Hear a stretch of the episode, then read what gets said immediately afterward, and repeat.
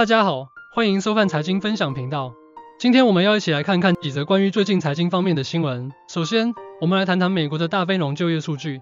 上周五，美国公布了三月的大非农就业数据，显示新增岗位符合预期，失业率也低于预期。具体数据表明，三月美国新增了二十三点六万个岗位，基本符合预期。不过，与前两个月相比，这个规模有所下降，也创了自二零二零年十二月以来的新低。整体新增岗位数字呈现下降趋势，不过降幅仍十分缓慢，对美联储来说还不足引起关注。失业率则来到了百分之三点五，再次低于预期的百分之三点六，反映了劳动力市场仍然紧张。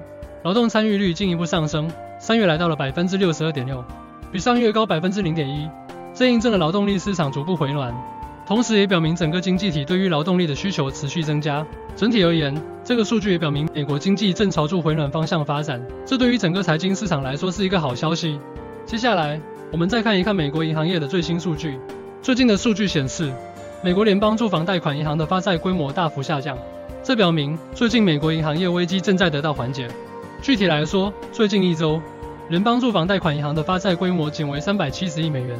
相比两周前的三千零四十亿美元大幅下跌，尤其是期限为一天到一年的短期票据发放急剧下降，期限通常大于一年的债券发放也大幅下降。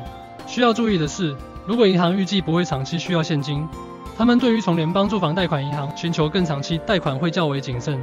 这对于市场来说是一个好消息，也表明最近美国的银行危机得到了一定程度的缓解。接下来，我们来关注一下三星公司的最新动态。根据财务数据显示。三星公司一季度营业利润为九千亿韩元，约合八十亿美元，同比下降近百分之九十六。营收预计为四百三十万亿韩元，约合三百八十亿美元，同比下降百分之十一。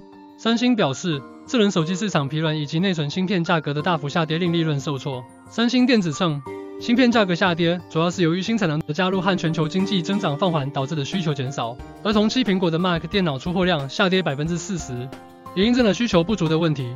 随后，三星宣布将减少储存芯片的产量，市场认为这将有助于支撑储存芯片的价格，因此今日美光和西部数据纷纷大涨了百分之八，三星也在消息发布后上涨超百分之四。这表明虽然三星公司面临困境，但市场对于其后续发展依然十分看好。最后，我们来关注一下特斯拉公司最新动向。最近，特斯拉宣布在上海开设新工厂，将规划生产特斯拉超大型商用储能电池 Mega Park。